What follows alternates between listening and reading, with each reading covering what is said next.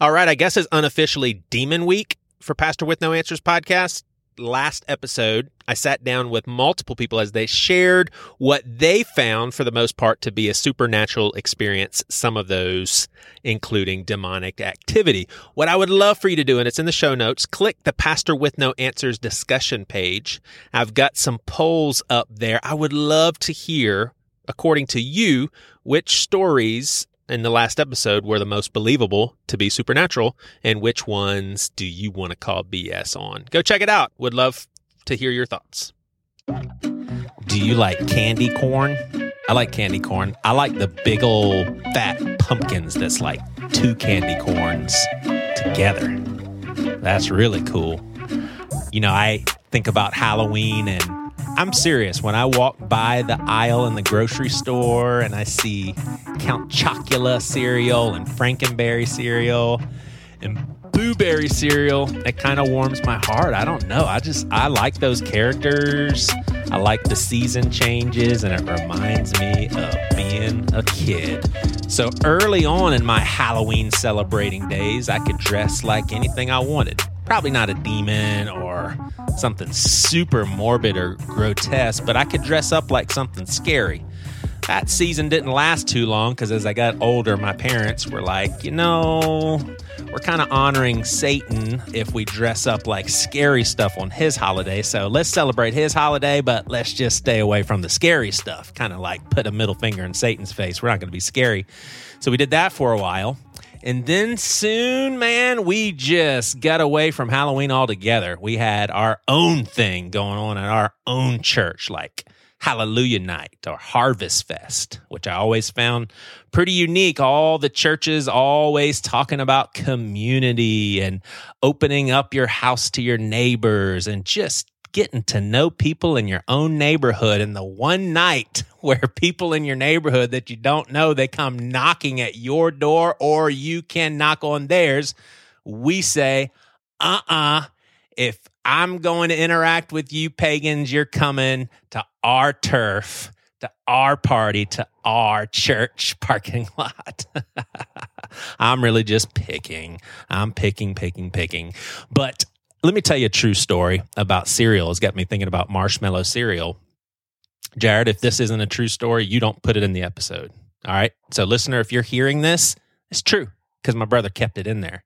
So, there's a cereal called Kaboom cereal. Now, my mom didn't let me and my brother eat junk cereal during the school year. We had to wait until the summer, and then we would get one box each per week of junk cereal. So there's one year we just saw this box. It was just glowing like the sun. It was like a super happy, colorful box of cereal with a clown and it's kaboom. I mean, how fun is that word? Kaboom. And it's so colorful. And there's marshmallows. You just can't go wrong. So we take kaboom home and we are just so, so let down it wasn't sweet. There was very little marshmallows. We were like, oh, this sucks to the point where my mom made us finish that box before we had to get another one. So the next part may be hard to believe, but it was either the next year or the year after that. That damn kaboom box got us again. No, we didn't forget about the year or two prior where we were misled into thinking it was a great cereal.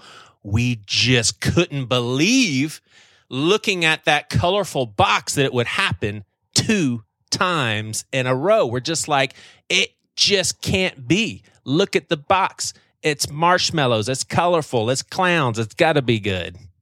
And as sure as I'm talking into this microphone right now, we had to learn our lesson again. That'd be pretty messed up if I went and got some Kaboom cereal now. We finally learned our lesson.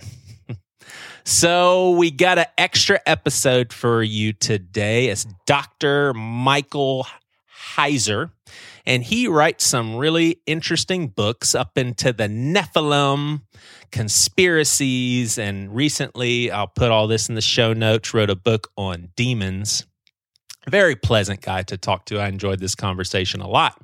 Let me go ahead and tell you that patrons they get a this full interview. I did a lot of editing because it just got really long, lots of good stuff. If you are interested in this full episode and you are not a patron, just email me. I'd love to send it to you if you're super interested in this material. Be happy to send it your way. Now, one thing that I will say is that I don't lean into the big Nephilim demonic conspiracy sort of theory. Now, I say I don't lean into it I guess what I really mean to say is I don't really think about it. I don't really pay much mind. And I guess if it's true, that's exactly what Satan and the demons want us to do is just not pay it any mind. But I don't think I just put a lot of whole lot of stock into that that narrative. But I will say this.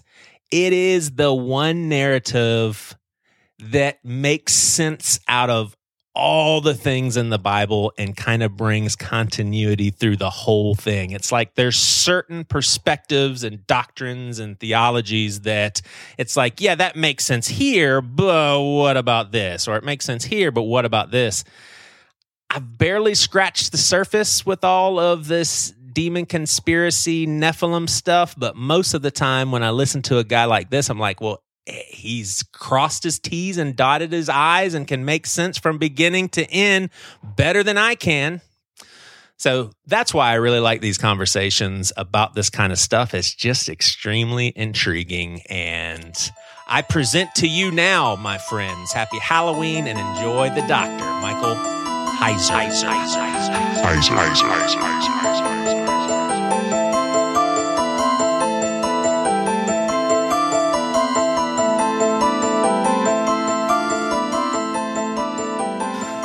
All right. So I look forward to all the conversations I have on this podcast, or else I wouldn't schedule them.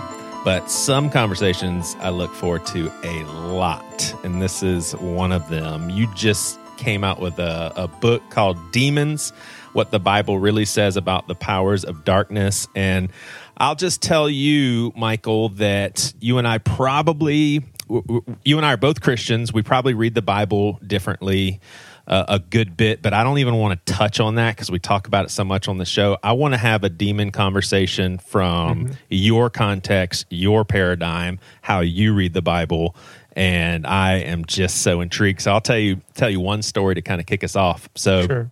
I grew up in a Pentecostal household, and so see if you can follow all this. My great grandfather, he had two sons. One of them was my grandfather. So, great grandfather was a non practicing Catholic. His youngest son, non practicing Catholic. Like they, they weren't living like a, a Christian life, no mm-hmm. conversion or anything like that.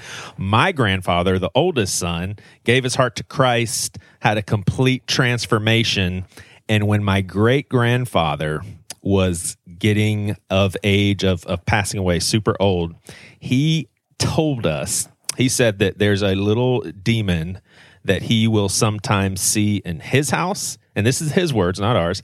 There's mm-hmm. a that same little demon he will sometimes see in his uh, younger son's house the one who had not converted he said, I've never seen that little demon in my oldest son's house, the one who had completely converted. So obviously, our Pentecostal background, we're like, hell yeah, there ain't no Satan in, in our house. And so I just, I, I kind of want to start as, as at a place where what, what are demons? What are they doing? Well, I mean, what, what's, are, are you, okay. Uh, have you read my demons book? Not yet. Not yet. Are you then I have to ask. This is you know this is for uh, this is so that you can come back later and not blame me for this conversation. Okay. Yes. Yes. Are you sure you want to know the answer? Oh yes. Okay. Yes. Yes. Okay. I'm sure. Well, in Christian tradition, the answer to that question is well, demons are fallen angels that fell with Satan in the you know in the garden or before the garden a little bit before the garden or before adam and eve some sometime in primeval history. Yeah. And that's where demons come from. Now the fundamental problem with that is there isn't a single verse in the bible that actually says it. None of it. Okay? This is this is pure christian tradition. The only the, place the whole, you even the whole thing the whole thing. So, so Satan basically being the worship leader, Lucifer wanted to be God, and him and a third of the angels. That's all. Okay, Lu- Lucifer, the the figure we call Lucifer, which is actually a Latin term from the Vulgate in Isaiah 14. Right.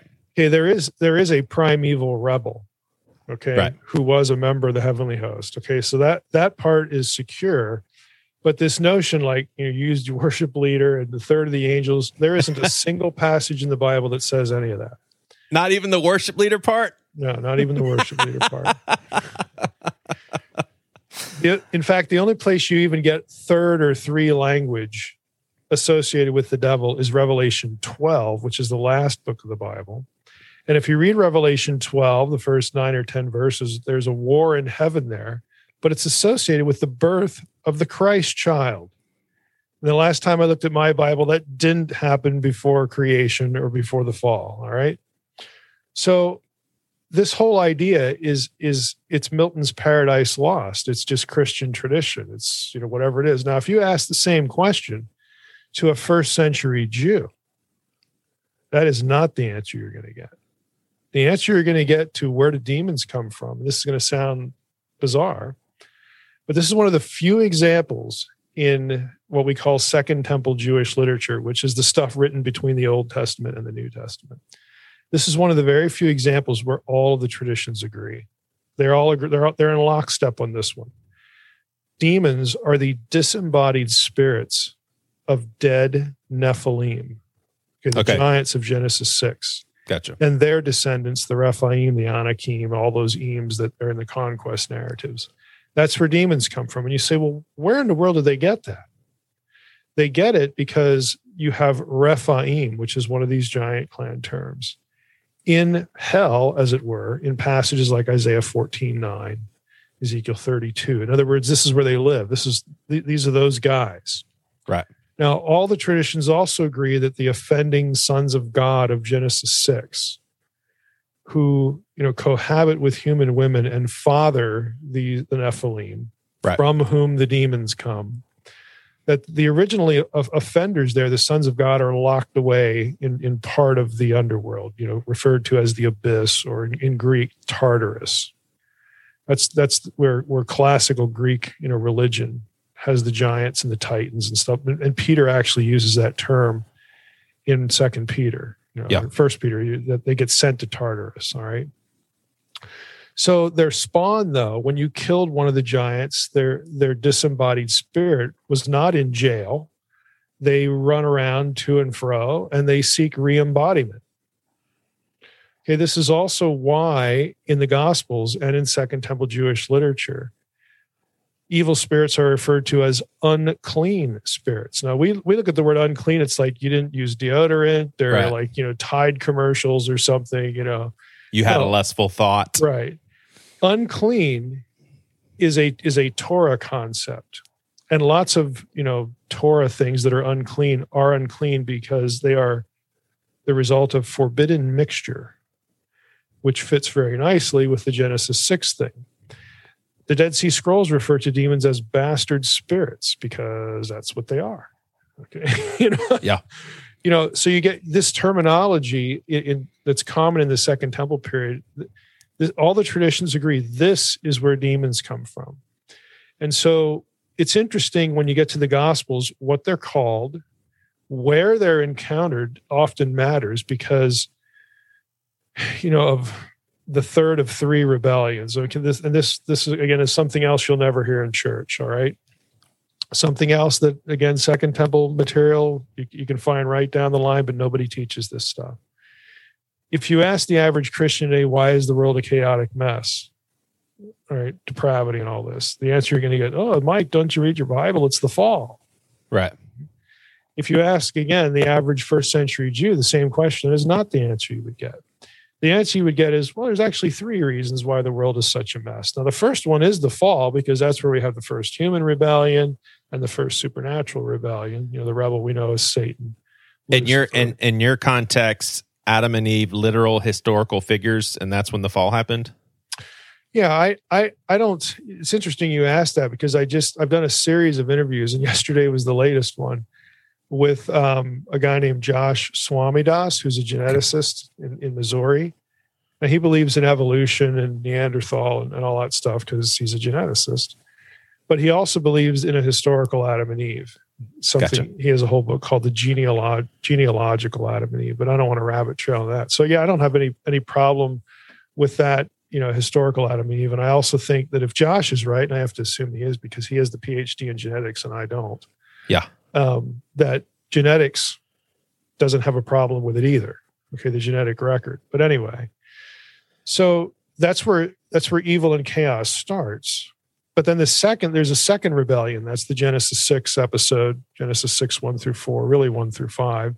Because verse 5 links the sons of God, daughters of men, Nephilim weirdness with the proliferation of human depravity permeating through the, the entire population. So that's that's the second reason why everything's a mess. And this is actually where a lot of again Jews who were you know, thinkers who were alive when Jesus you know was here in his incarnation. This is where they camped out a lot. A lot of human evil is attributed directly to demonic involvement. You know, just in, all sorts of ways. We we can backtrack to this if you want later. But then there's a third rebellion. These are all different different guys, different groups. Okay. Yeah. The third one is what happens at Babel. And if you read Genesis 1 through 11, you're you're going to you know Genesis 11 1 through 9 you read that and you go well I don't see any demons or angel, angels or anybody in here you know in the Tower of Babel story and you're correct but if you go to Deuteronomy 32 8 and 9 that's a different story and the problem is most of our English translations don't read what the ESV reads or the NLT or the new RSV let me just quote ESV to you because these translations follow the Dead Sea Scrolls in the running text of their translation. Here's the verse. This is verse 8. When the Most High, again, we know who that is, that's God, yeah. gave to the nations their inheritance when he divided mankind and he fixed the borders of the peoples. Well, like when did that happen? That's Babel. Okay, that's easy. He did so, he, he fixed you know the borders of the peoples according to the number of the sons of God. Well, there's that phrase "sons of God" that we, you know, it was in Genesis six as well, and Job one and Job two, and Job, you know, 30, 38, you know, supernatural beings. But the Lord's portion, this is verse nine, is His people. Jacob is His allotted inheritance. So, what's this describing? In a nutshell, if as you read through your Bible, you know, and you get past the flood, God is is relating to humanity and mass as a collective. And and you get the impression that sort of everybody kind of knows who the true God is, and we're just you know basically a bunch of screw ups, and you know we had a flood and all that you know, and you get after the flood, and God repeats the Edenic commands to the sons of Noah, and what do they do? You know, in, instead of you know spreading over the earth, Genesis 11 actually says, "Let's build a tower lest we be dispersed." Like, so we don't have to obey. Let's do this right. other thing. Okay. And you say, well, that sounds innocent. It's just a tower. Why is God so mad? Well, every, everybody agrees that the tower is a ziggurat. What's a ziggurat? It's part of a temple complex. Oh, look at that. You know, why do you build temple complexes? To locate the deity, to relate to the deity on your own terms. This is just, you know, religion 101. And so God says, no, no, no, no, no. We're not going to do this. In fact, I've had it with you people. I'm going to divorce you. I'm going to abandon you. I'm going to forsake you. In fact, I'm going to, you don't want me to be your God. Here's what we're going to do I'm going to assign you and allot you to other members of the heavenly host. And the two sides of the coin, I'm going to allot them to you too. And we're just going to see how that works. I am no longer going to be your God. You are no longer going to be my people. What I'm going to do instead is after I, you know, distribute, you know, the nations and assign you to the sons of God, I'm going to go to to, to this guy named Abram in Ur of the Chaldees, and his wife can't have kids, which means she's perfect because I'm going to raise up a new humanity, and everybody's going to know that the only reason this bunch exists is because of my divine power. They are going to now be the conduit through which I restore Eden. And just so that we're clear, I'm not putting you on the shelf permanently because I'm going to use them. They're going to be them and their seed are going to be the key to bringing you back into relationship with me. But we're just going to do this for a while. I'm still interested in you. You're you're my imagers. I don't I don't you know hate you, but I'm judging you. I'm punishing you. So the divorce is still motivated from love. I think so. Yeah. Yeah. And so demons come from the middle, you know, problem because of, of the whole sons of God episode. But the principalities and powers are not demons. They're bigger. And let's let's time out right there. So just so I make sure I have all this straight in my head. So there, if there never was a rebellion with a third of the demons, does the figure Satan or the devil and the head honcho that we Mhm. always speak of, does that person exist? Yeah, I, I believe in a real in a real Satan. Okay, he- now, the rebel of Genesis three is never called Satan in the Old Testament. Um, you'll never see the serpent equated with Satan in the Old Testament. You get that in the New Testament. You also get it in intertestamental Ju- Judaism. But what what Satan really is is a title, a term. Yeah. Satan means adversary, opposer, someone who opposes something. And in this case, there was a primeval rebel, supernatural being that opposed what God wanted to do. And he led humanity astray. God curses him, he curses Adam, curses Eve. I mean, I, I think there was a historical fall with a real supernatural being that gets out of line, wants to be like the Most High.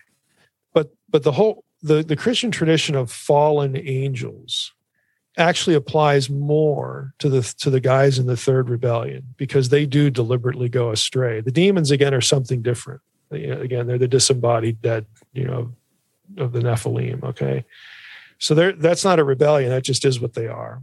Um, but the third one is is significant because those are the ones that are the principalities and powers. They're the princes of Daniel. They're Paul's principalities and powers. How do we know that? Because if they're allotted and assigned to the nations and then they become corrupt, a la Psalm 82, that's what the whole psalm's about.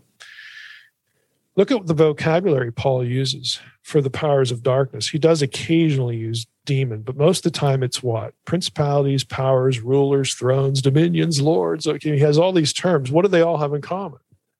They are terms of geographical dominion, both in the human sphere and, you know, in this case, the supernatural sphere. Those are the guys.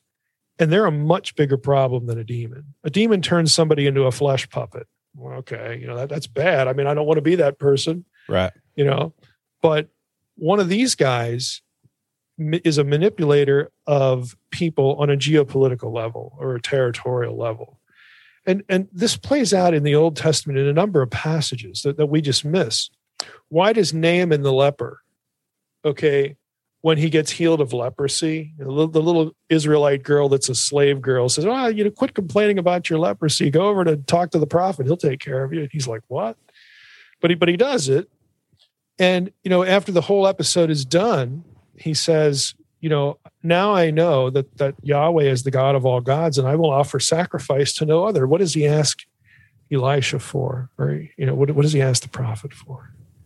Is it would it be okay if I if I take back home with me dirt? Can I load my my mule up here with as much dirt as it can haul? And Yeah. he's like, sure, yeah, that'll work. Why does he ask for it?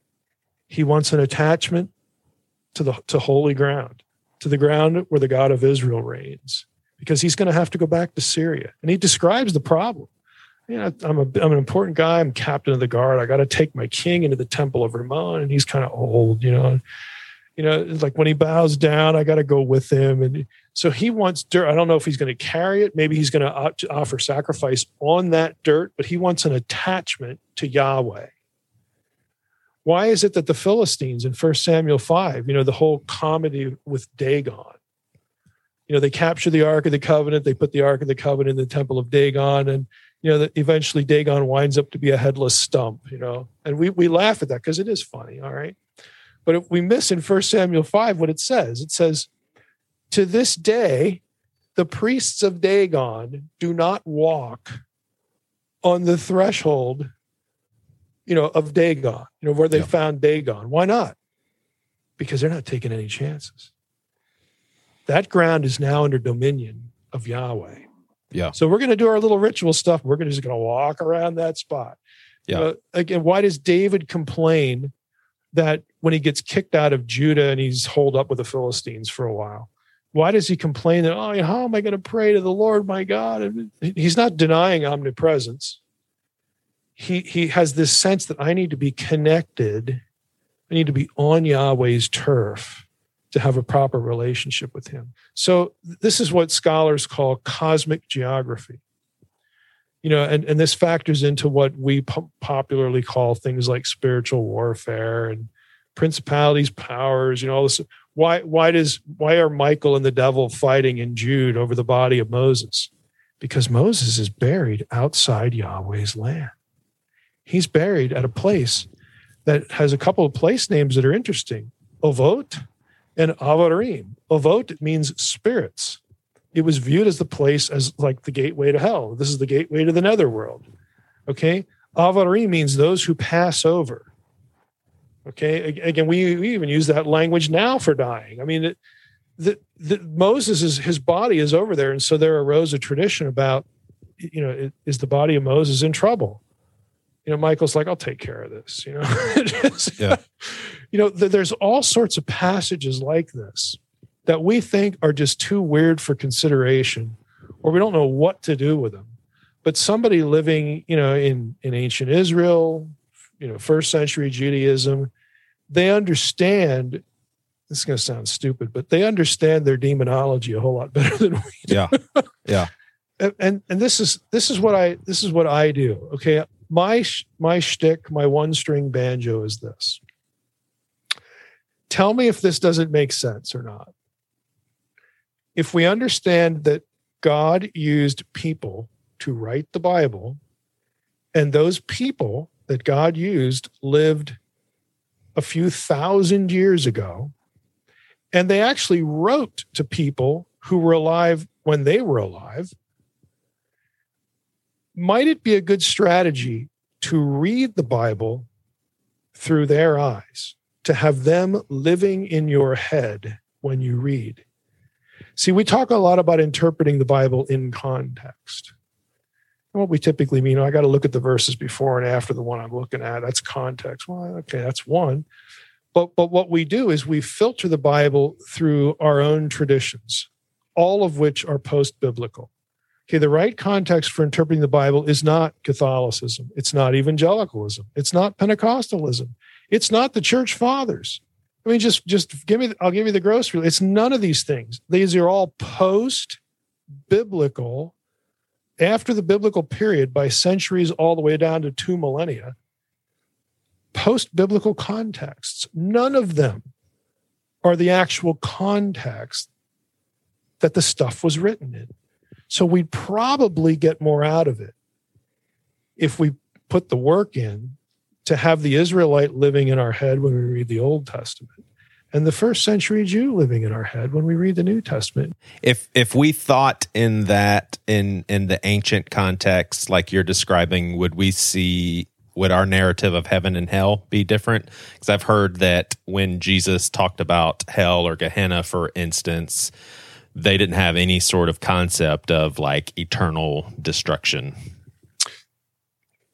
It depends. That question specifically would depend how you define destruction and, and you know in terms like life and you know the, the vocabulary for eternal let's let's just pull these apart a little bit it's common in old testament scholarship even e- within evangelicalism to say that the old testament people had no concept of a positive afterlife when when you die that really isn't the case there there are several passages especially in the psalms that talk about being with the Lord after death. Very vague terms, you know, very general. So what what you have is you have Sheol, the underworld, the realm of the dead, that is inescapable. So if that if you define destruction as I'm never going to get out of the realm of the dead, okay, well then you know there you go. Um, if it means annihilation, well, they probably didn't have a, a, concept of that. But as far as going to the realm of the dead, everybody goes there, the righteous and the unrighteous. Everybody goes to because everything dies. Everybody dies. Okay, they, they knew that. It was the hope of the righteous, though, to, to be extracted out by Yahweh. And, and your, your eternal destiny was dependent on him, his, his grace toward you in that regard. So they did have a concept of a positive afterlife um, when you take that to the New Testament, for me, both what we'll call the traditional view, you know, this e- eternal torment idea, and annihilationism, to me, they're both on the table. Because the, the, the sticking passage, I think, well, I'll call it the sticking passage, the crucial passage for me, is at the end, death itself is destroyed. So I don't know how you how you can have eternal dying if death is dead. Like how does that work? You know. Yeah. So in other words, do we read that metaphorically or literally? Who knows? Okay. Right. So it would make a lot of sense. You know, anni- annihilation to me makes a lot of sense because of that line. Okay.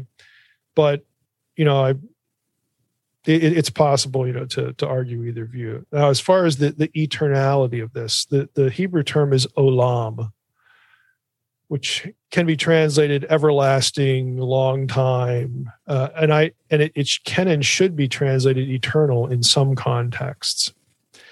Now, that's a Hebrew term. The Greek term for that is aion or aionios. This is the term that the the Septuagint translators use. The Septuagint is the ancient Greek translation yep. of the Old Testament. They used for olam. So if you go to you go to Pat, you, Psalm 90, which in the Septuagint is actually Psalm 89. The numbering's different. But this is the one where Moses, it's the, supposedly the Psalm of Moses, where it says, From everlasting, from Olam to Olam, thou art God. Well, there it has to be eternal because God didn't have a beginning and he won't have an end. I mean, that makes sense. And there are other passages where eternal is a good translation, but most of the time it's this long time thing. Yeah. Now the problem, you know, a lot of people want to use that and, and argue for annihilation, but again, I think the best argument for annihilation is death is dead. All right. Right. Which that isn't a really good strategy because if you flip it around, then well, why isn't eternal life not really eternal either? Maybe that'll end. And, and the problem there is is for the righteous, the afterlife destiny of the righteous must be eternal because it is linked to God's own existence, yeah. which does not have an end. Yeah. So it's it's a little bit of an unfair hermeneutic to yeah. to endorse it on yeah. one side and deny it on the other. Yeah. But you know, annihilationism to me is still on the table because of the the death death of death passage. Yeah. And see, I'm a heretic. I I think that there'll be a universal reconciliation. Mm-hmm. That would be how I would take death being dead. So Jude 1 6, who's this talking about? The angels who did not keep their positions of authority. Because yeah. I always thought that those would be the sons of God I who agree. created the Nephilim. Yeah. But it sound is, is that who they are? Yeah, I, I agree. I, I think I think this is a reference to the sons of God of Genesis six, and I think the same is true of Second Peter two four. Gotcha. Which is almost identical to this. Not so not, the demons as the the spirits of the Nephilim, they are not in bondage, but the ones who came to Correct. create them were. correct. Is Correct. there any like is there any uh, theory or I, I mean this sounds really bizarre sure of a question, course. but hell, like was it rape? Was it consensual? Like were these ladies so evil they were just like, yes, bring on a, a principality to have sex with, or It, it's interesting because in in Genesis six, let's just start with the Old Testament.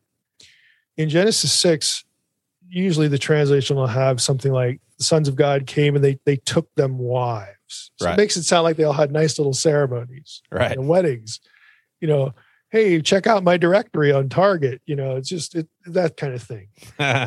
What what it, what it actually is, the same word for wife in Hebrew is is just you know women. So it could be just take take a woman, and, and if you if you look at it that way, then it does sound more forcible. right.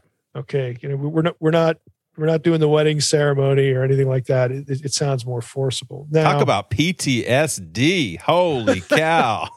Raped by a principality. when you get into into intertestamental uh, Jewish literature, there's actually a divided opinion on, on this. Again, they, they're all talking about it, but there's there's at least like in the Book of Enoch, which you probably heard of. there- Yep. There's there's this notion that the the sons of God were seduced. Okay, in other words, that that sort of puts the shoe on the other foot. So that that tradition was also uh, current you know in uh, in that period in, in Jewish thought. But if there's nothing like like the seduction thing in Genesis, it it it, it can be read you know to be more aggressive. Yeah. You know, more violent. Now, to be fair, you can use the same verb with the same noun elsewhere in the Hebrew Bible where it does refer to a marriage. So we got to be fair. Either one is possible. But, you know, the, the, marriage thing wouldn't really be a seduction either. That's something a little bit different in, in nuancing. But, but the, the, the aggressive idea is very possible, you know, from, from what we have in Genesis 6. I think the toughest thing for me to wrap my mind around, like if if and and it's so interesting, uh, Michael. Like I I'm in a I'm in a place now to where I just I'm so you would probably think in an unhealthy way, just so open handed and and just man, I I feel so puzzled with the Bible. And like, I even wonder sometimes are some of the historical violence written down, was it the Israelites thinking that God told them to do this violent stuff and actually weren't hearing correctly from God. Like I'm grounded in, you should in read Jesus Unseen Christ. Realm. What's that? You should read Unseen Realm because uh, surprise, surprise, I have a different take on that too. Yeah. Yeah. I, th- Yeah. I, I think that the, okay, let me just throw this out. If you look at the conquest narratives, Right. there are a series of, of verbs there. They are not all killing verbs. Some of them are drive out, expel, you know, that kind of thing. The verbs of killing occur in places, you know, episodes in places where the Anakim were spotted. The, What's these are that? The, the Anakim are the descendants of the Nephilim, according to Okay. Numbers 13, 32, and 33. The conquest starts on the Transjordan, the other side. Remember, after the 40 years of wandering, Moses and mm-hmm. Joshua cross over and they go up the Transjordan. And, and God tells them, this is Deuteronomy 2 and 3. He says, Now look, don't hassle the Moabites, don't hassle the Ammonites. Why? Because the descendants of Esau have already eliminated the Amim and the Zamzummim and the Zuzim. These are Rephaim. Don't worry about them. They're Yeah. taken care of. You go up to Bashan and you confront Og of Bashan and Sihon, the rulers of the Amorites, who, according to Amos 2 9 and 10, were tall as cedars. They're also called Rephaim in Deuteronomy 2 and 3. My point is, I believe that the conquest narrative begins and ends and has, has the, the killing is not indiscriminate genocide. The killing is about eliminating the vestiges of the Nephilim bloodlines. Yeah. Now, people are going to get caught up in that because they're sprinkled throughout the land. But how does Joshua define victory in Joshua 11? There are no more Anakim in the land, except for the ones that ran away to the Philistine cities of Gath. You know, which guess guess what? Who do we who do we see later? Yeah. Goliath, the Gittite, him Yeah. and his brothers. Who eliminates them? David. I mean, who who eliminates the vestiges of the Nephilim? Look at these three guys: Moses, Joshua, and David. Yeah. What do all three of those guys have in common? They are types of the Messiah. Yeah. See, and and that's that's what, what I was about to say too is where I'm I'm either going to be where I'm at right now, which my listeners are are well familiar with, with just like more questions and answers, and I'm just camping. That's a out good that. That's right. a good or thing. I'm either going to be there or I'm I'm on your team, and and it's it's so crazy. Even though some of this stuff just sounds so outrageous, Mm-hmm. it to me is the most like comprehensive explanation for how everything is put together. Like for someone that that says, "Well, what what does this mean?" That doesn't make sense. The sons of God and de- demons and all this stuff. Like your narrative, at the very least, no matter how outrageous it sounds, it it's logically consistent from beginning to end. And I, you know, and I and I don't know if I'm. I don't think I am at where you are, but I don't think I'll be shocked either at the end of all things when I realize, oh wow, that all that stuff all of you know, Michael all, had right. The only thing I think you'd be wrong in is I as I really am I, I really am convinced that that Jesus wins us all. But uh Mhm. Oh, I know. I have friends who are universalists, so I know I know what you're talking about there. Um, you know, I would I would say this.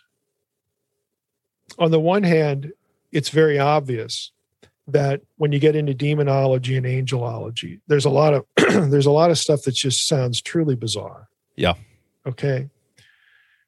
But all of it extends from a single proposition that is not bizarre, and that is there is a God. Yeah. That is a proposition that's done really well for millennia, despite being constantly attacked by some of the best minds that humanity has ever produced. It's still here Yeah. and it's Yeah. still coherent. Yeah. Now, now, what do I mean by that? Well, if, if if we believe there's a God, then we ask simple questions like, can this God do anything? Would he act intentionally? Right. Is he capable of creating beings who are like himself, both in the spiritual world and the, and the, the human world? And if he is, might those beings like do things too? Okay. Might, might they act with intelligence and purpose? You know, they have free will so they can go astray. And Yeah. in other words, all of these things that, that filter down into what we would think of as these bizarre passages, they all inevitably extend from the proposition that there is a God and he does things with intention. Yeah. And and yeah, and and what throws me for a loop too, and I, I actually had a debate on here. Well, it was it was, more of a, a fun discussion, but there's a, a a Dr. Tony Jones who who kind of argued on from a standpoint of demons. They're they're not personified uh, entities, but more representation of evil. And the the reason why that piques my interest a little bit, and I I, I would not say that I agree, although I, don't think he's he's crazy, is it makes no sense that you would have this rebellion of very very powerful beings that can really mess humans up pretty and mess humanity up and God just not saying, "You know what? To hell with y'all. If if if that's your plan. I'm going to destroy you once and for all. Humans down on earth, they got enough problems of their own. Like they've got their own sinful nature. They've got selfishness that they're battling. They've got uh, unforgiveness and hatred and blah, blah, blah, blah, blah. Last I- thing I they think you- need is you egging them on also. I, I, I think you sort of answered your own question, though. Let, let's just play with a thought experiment. Let's say God destroys all the the members of the heavenly host who are now in rebellion. Yeah. How does that help humanity? It might help them maybe do less worse things, but they're still estranged from God and they're still going to abuse the good gift of God that is their free will. You know, it, it, it it's not going to result in them, you know, being righteous and doing you know the right the, the right things because while they are like God, while we are like God, we are not God. Yeah. Which means it, it, that means more than I'm not omnipotent. It means I lack God's perfect nature. Yep. Okay. Yep. It means I'm going to fall victim to wanting or, or to not wanting an authority over me. It's the root of all this is is the hunger for autonomy right. and the resistance you know to to have to report to resistance to authority you know and, and so it, it doesn't really help. And and on the human side of it of course the reason why god you know doesn't you know eliminate you know all humans is because this is what he wanted from the beginning. And he actually wanted it in both the spiritual world and, and the physical world. God wanted to have a family. He wanted to create creatures like himself that he could relate to. And to do that, he has to share his attributes with them so that they can do those things. Eden was, again, the this is all unseen realm stuff. Eden was the place where God dwelled. This is why Eden is called a, a garden and a mountain. A lot of people don't realize it's called a mountain, but this is this is imagery of where the gods dwell, or where you know where gods would naturally dwell, and and and that is in Eden, and and and that's where humans are, and God's own entourage. You know the supernatural family and the human family were supposed to be blended from the beginning. Where god is they are they are and, we're, and god wants humans there. Humans are fit they were they were created to be fit for sacred space you know this this wasn't an offense this is, should be the most natural thing in the world and and be, but because god knows that look to to have this i have to create these beings that have these attributes one of which is freedom and so god's not surprised that it fails because he also knows that they're not him. Yeah. But but the, the the the cool thing is is that God knowing all that and knowing where it would lead and and the tragedy and the disaster and the suffering and all this. And we can get mad at God for this but I think if we're honest we should still be glad is that God said to himself essentially I would rather have a world in which this happens than to not have them at all so Yeah. yeah, evil is what evil is because of God's decision to have us. But Yeah. that's a good thing. Yeah. Yeah. And I I could not be sane if I believed that and believed that people were tortured forever and ever and ever, because that just would that would crush me. Um I could kind of live with that from an annihilationist point of view, but with what you just said, as far you know, it, within my universalism context, that that that that definitely, Yeah, the, the the annihilationists would, would would simply argue God is being consistent in that he allows his intelligent creatures, again, who who share this attribute and their free will to make their choice. Yeah. And and when their choice is made, if they choose to live life now, and then if if they're not, you know, followers of Jesus and they they choose death, then God's going to let them make that choice. Yeah. And Yeah. and he's not going to like it, but he's going to be consistent, you know, with it. Yeah. And and I I agree with you. The the eternal damnation thing does seem to sort of defy that sort of consistency, not only in that way, but other ways as well. Yeah. Um, you know, so again, that, that's why to me, annihilation it d- deserves, you know, deserves consideration, legitimate Yeah. consideration. Yeah. Michael, this has been awesome. I got two more questions. One is Do you think that there's any chance for reconciliation of spiritual entities? And if not, what makes them different Mhm. than the worst of human beings that's still living today? Yeah, I, I, I don't think scripture teaches that there is a chance for them, and that's rooted in the incarnation. This is Hebrews 2. That that the plan of redemption revolves around the, the you know, the Son, second person of the Trinity, becoming a man. He didn't become an angel, he became a man. Makes sense. And and so so the plan of redemption is is linked to humanity. And, and that's why in, in, in Hebrews 2, for which of the angels did he do this, that, and the other thing? And the, of course, the answer is it's rhetorical. You know, none of them. You know, Colossians 1.16 about the, re, you know, all things being reconciled to God. I, I personally think that the, the best way to read that is like, it's kind of like a reset button. In other Yeah. words, everything is restored to the way things originally were, you know, prior to Yeah. a fall. You know, so we don't we don't have rebellion, we don't have sin, we don't have all these other things. And then the question becomes, well, you know, is do we have to say then that that everybody who lives since them is is brought back into relationship with God because they didn't exist before then either. You know, so, so that that's where you have the conversation between the annihilationist and the Yeah. Yeah. And, and the universalist. Yeah.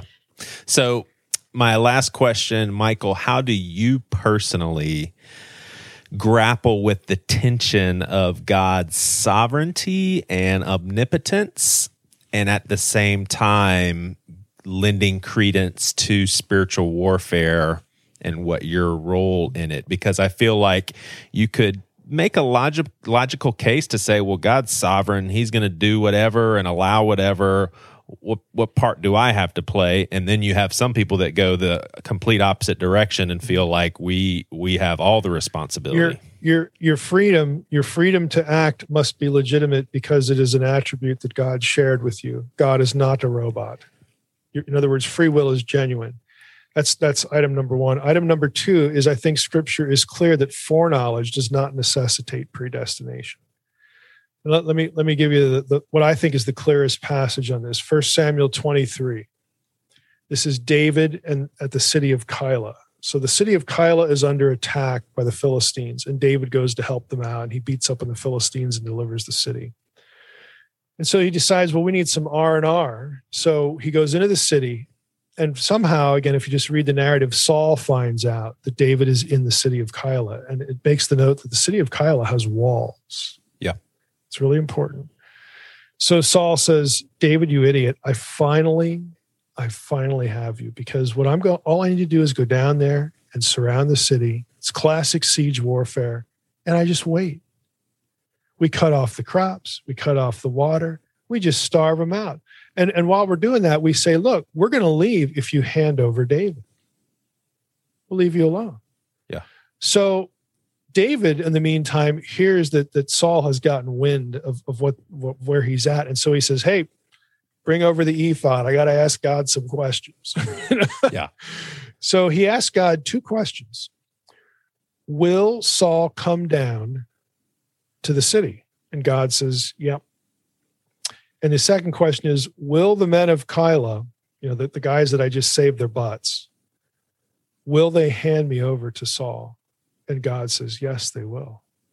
So what does David do? He does what you and I would do. See ya. Okay, I'm out of here. Now, what you know, he leaves. Now, here's the important thing. Saul hears that he's gone, so he never actually, you know, comes down, and uh, the stuff doesn't happen. And that that's that's the, the serious thing because God foreknows two things that never happen. So foreknowledge does not necessitate predestination. Well, well, well. Once again, may it's consistent for sure. That's that's Well, that's good stuff, man. See this the the reform crowd doesn't like to hear that, but it's actually in their own creeds. If we say that Right. God foreknows all things real and possible, well, the possible can't be real, or they would all be real, and they'd be conflicting because they're all different possibilities. You know, so this is not a, a, newfangled doctrine that Mike you know came up with. This is very consistent. God foreknows everything, all the possibilities, but he lets people do what they do because this is the way he made them. To use the chess, you know, analogy, what's more impressive? You know, God sits down with you at a table and he looks at you across the table, the chessboard, and says, We're going to play chess today. And you're going to lose because I predestinated all your moves. or God looks at you across the chessboard and says, We're going to play a game of chess today. And you can move wherever you want. And I'm still going to win. Still gonna beat your ass. you know, like what uh, that's a little more impressive. In other words, Right. God doesn't have to change the rules halfway through the game. right. He is he is active all the time in everybody's life to get them to choose things that that are good for them to choose so that he can steer each life and steer the, the what we call the kingdom of God toward resolution, toward the restoration of Eden, the accomplishment of the Great Commission, the fullness of the Gentiles, all this stuff. You know, God's big enough to do that. He doesn't have to predestinate everything. So he didn't predestinate the fall, he foreknew it. But he's not like, come on, get on with the sin. I got to get the program going. Yeah. here. You know, Yeah. he's not doing that. Yep. Yep. So the truth about demons is far stranger and even more fascinating than what's commonly believed. Your book is called Demons: What the Bible Really Says About the Powers of Darkness, and your podcast, the Naked Bible Podcast.com. Mm-hmm. And then what's your what's your nonprofit? Nonprofit is miqlat.org. It's spelled M I Q L A T. So the first two projects we, we've had, we've, we've been in existence about five years, is the my work that I own translation rights to, we pay to have translated and put on the online for free. Anybody can reuse it in any form at any point without permission. So that that consists of the book Supernatural, which is the light version of Unseen Realm. It's you know it doesn't have all the footnotes and all that stuff in it, and a little book called What Does God Want, which is for seekers or new believers. Nice, nice. All right. So if you were a betting man, did my great grandfather see a little demon? I I would say, given given your story, that he didn't see him everywhere. In other words, Yeah. in other words, he made this distinction, and it, and it was meaningful to him. Yeah. I would say chances are, yeah, he saw something.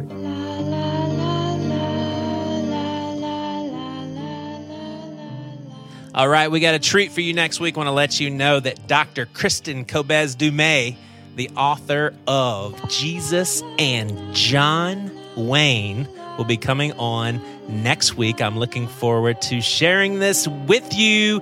Is Jesus and John Wayne How White Evangelicals Corrupted a Faith and Fractured a Nation?